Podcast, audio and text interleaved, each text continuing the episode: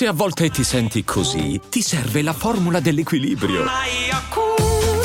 Yakult Balance, 20 miliardi di probiotici LCS più la vitamina D per ossa e muscoli. Daily Cogito. Svegliarsi per pensare oppure pensare per svegliarsi. Ogni mattina, dal lunedì al venerdì, con Ric Dufer.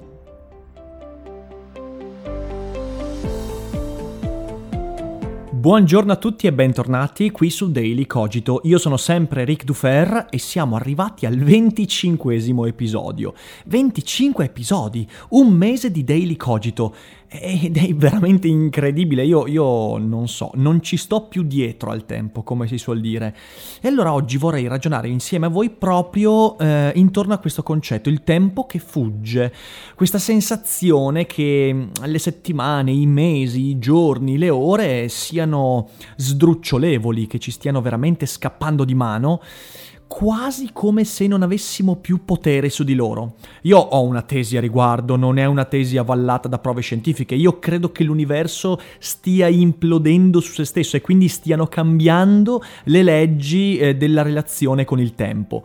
Eh, il tempo effettivamente sta andando più veloce. Sarebbe bello, consolatorio pensare che le cose stanno così, perché allora significa che non dipenderebbe davvero da me, è l'universo che sta facendo sfuggire il tempo e invece, invece dipende da me.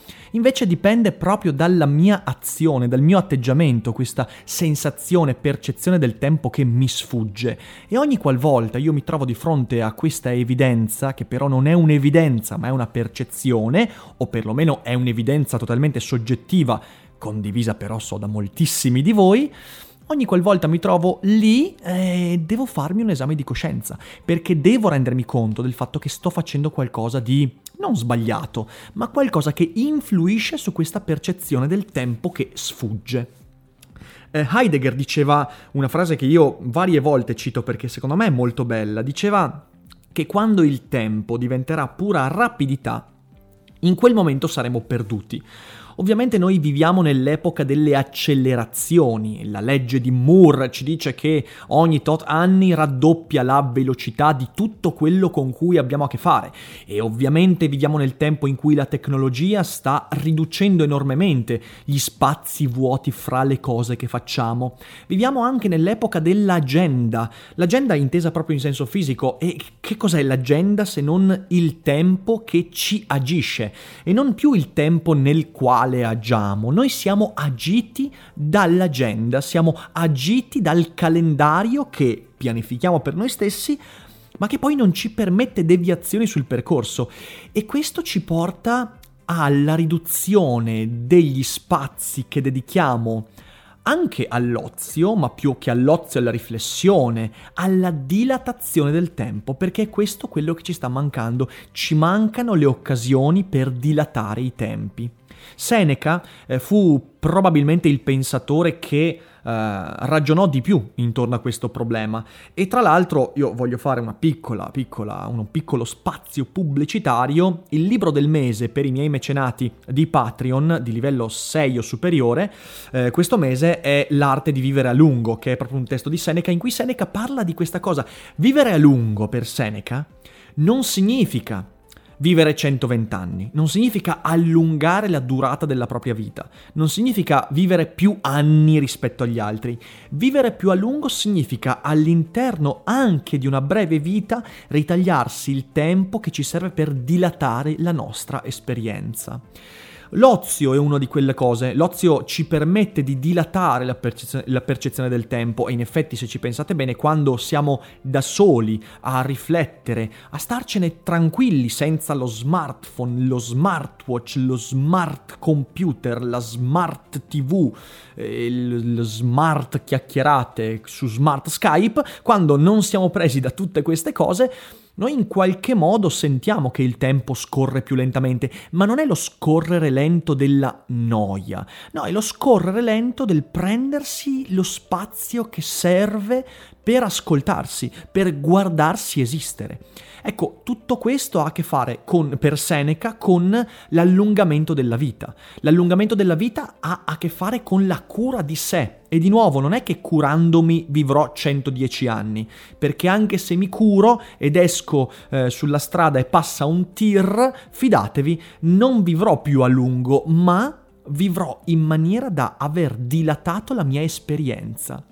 La soluzione che Seneca porta, che non è una soluzione ma di nuovo è un atteggiamento, è un concetto che a me sta molto molto caro.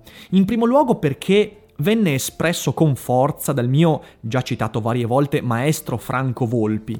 In secondo luogo perché eh, cerco di farla mia sempre, per quanto possibile.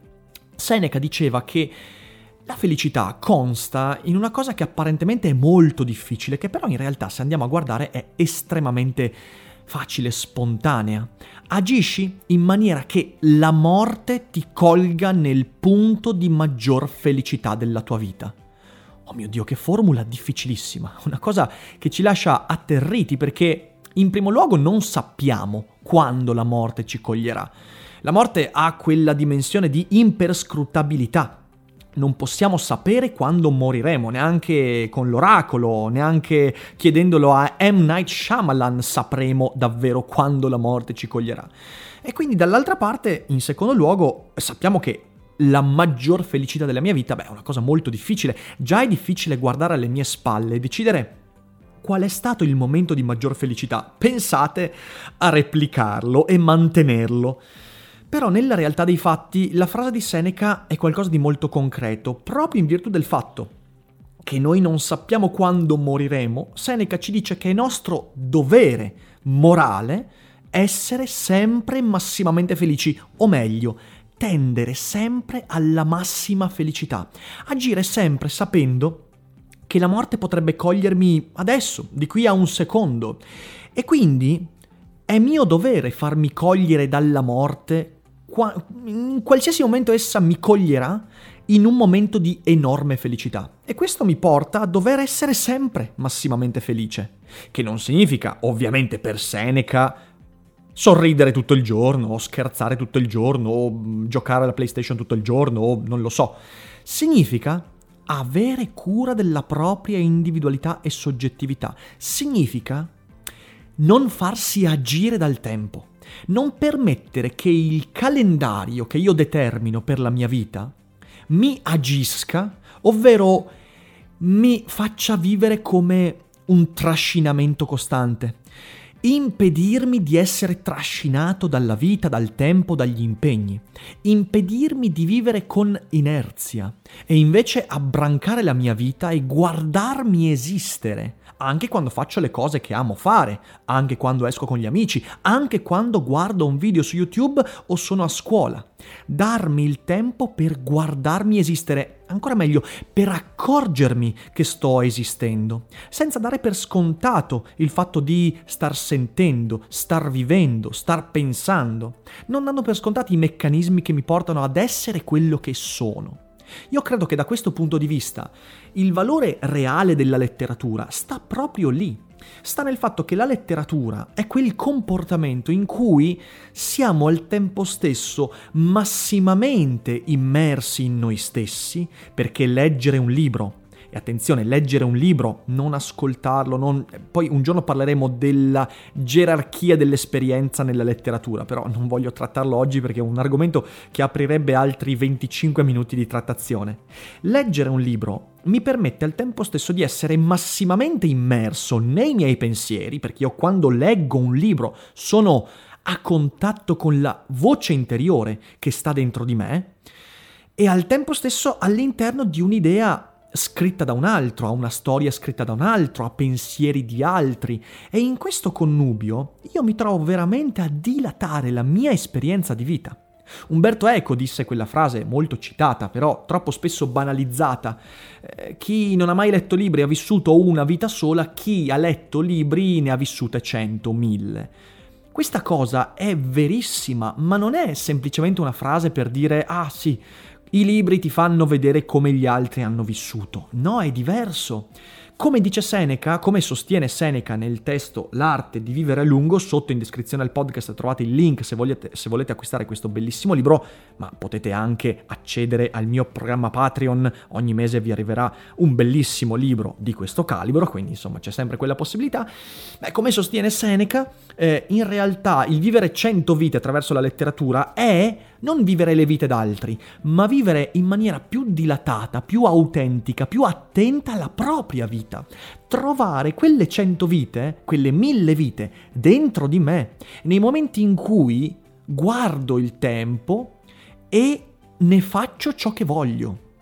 E la lettura, dilatando questa mia esperienza di vita, mi permette anche, una volta uscito dall'esperienza letteraria, di entrare nelle altre esperienze della mia vita, il mio lavoro, le mie relazioni, i miei studi, eh, le mie amicizie, i miei hobby, qualsiasi cosa, anche le più frivole magari, anche le più basse, anche le più deprecabili, non esageriamo, e permettermi di viverle con maggiore consapevolezza e quindi con maggiore soggettività. Ecco, lì sta la cura di sé. La cura di sé è alternare i momenti in cui l'agenda mi comanda cosa fare a momenti in cui freno e decido io di prendermi cura del tempo che trascorre su di me, trasformandolo in un tempo che trascorre dentro di me e che quindi mi permette di prendermi cura della mia soggettività, del modo con cui sento alcune idee,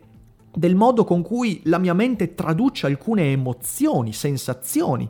Questo è la letteratura, questa è la dilatazione, questo significa vivere cento, mille vite, significa viverle nella propria vita. E questo è meraviglioso. E questo è davvero ciò a cui do- dovremmo ambire in ogni istante della nostra vita proprio per sconfiggere di tanto in tanto è impossibile, soprattutto in quest'epoca farlo sempre, ma di tanto in tanto sconfiggere quella mortifera, terribile sensazione del lasciarsi sfuggire la vita. Ecco, credo sia terribile arrendersi al fatto che la vita debba sfuggirmi e invece quando me ne accorgo, beh, in quel momento bisogna fare qualcosa.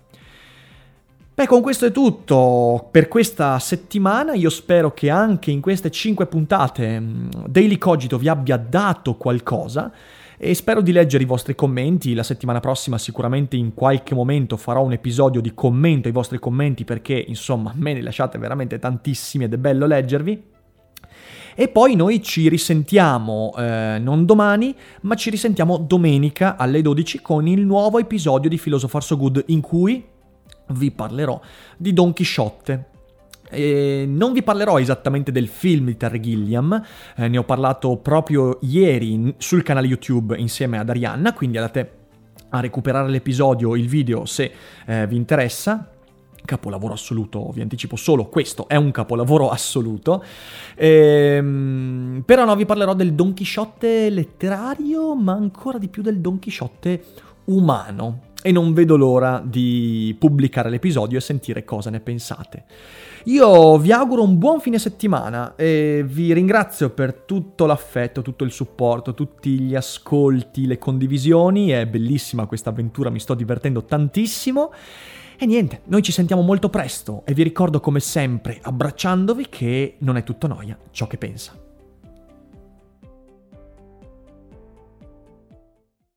I'm Sandra, and I'm just the professional your small business was looking for. But you didn't hire me because you didn't use LinkedIn jobs. LinkedIn has professionals you can't find anywhere else, including those who aren't actively looking for a new job but might be open to the perfect role, like me.